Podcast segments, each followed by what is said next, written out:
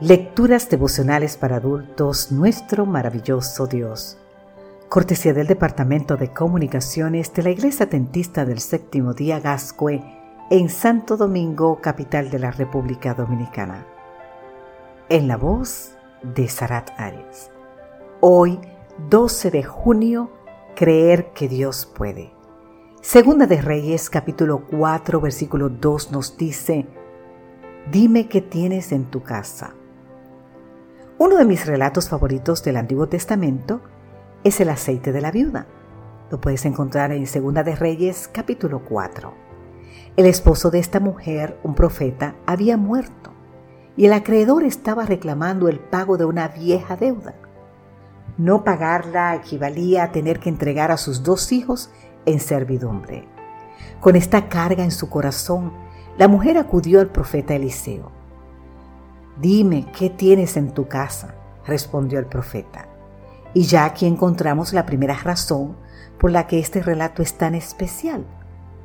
¿Por qué Eliseo pregunta a la viuda qué tiene en su casa si ya conoce su condición? Porque para darnos lo que necesitamos, Dios siempre comienza con lo que ya tenemos. ¿Usted escuchó bien? Porque para darnos lo que necesitamos, Dios siempre comienza con lo que ya tenemos. Tu sierva no tiene ninguna cosa en la casa, sino una vasija de aceite, respondió la viuda. Apenas una vasija de aceite, muy poca cosa, ¿verdad? No para Dios. Recordemos que Moisés solo tenía una vara en su mano cuando Dios lo comisionó para liberar a su pueblo y solo bastaron cinco panes y dos peces para que el Señor alimentara a toda una multitud. Entonces, ¿qué instrucción dio el profeta a la viuda? Ella debía conseguir muchas vasijas vacías. Luego, en privado, ella y sus hijos debían llenarlas con aceite. Aquí está la segunda lección del relato. La cantidad de aceite que la viuda obtendría sería provisional a la cantidad de vasijas vacías que consiguiera.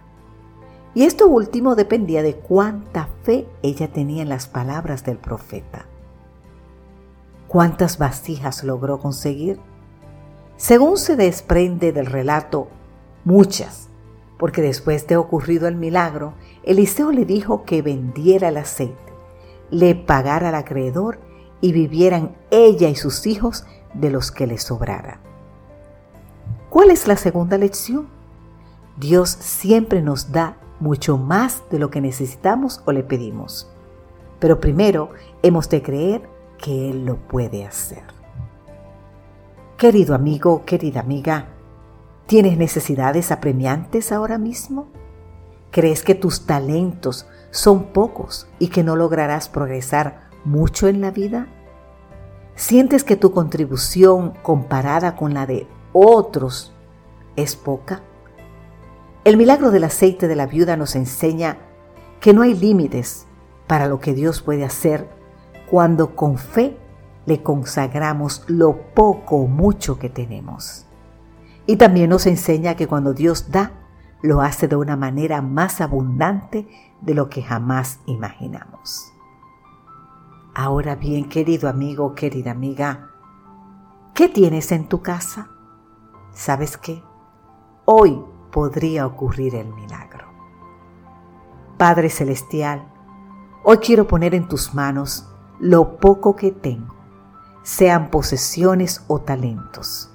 Multiplícalo, Señor, de acuerdo con tu voluntad y para tu gloria. Amén, Señor. Amén.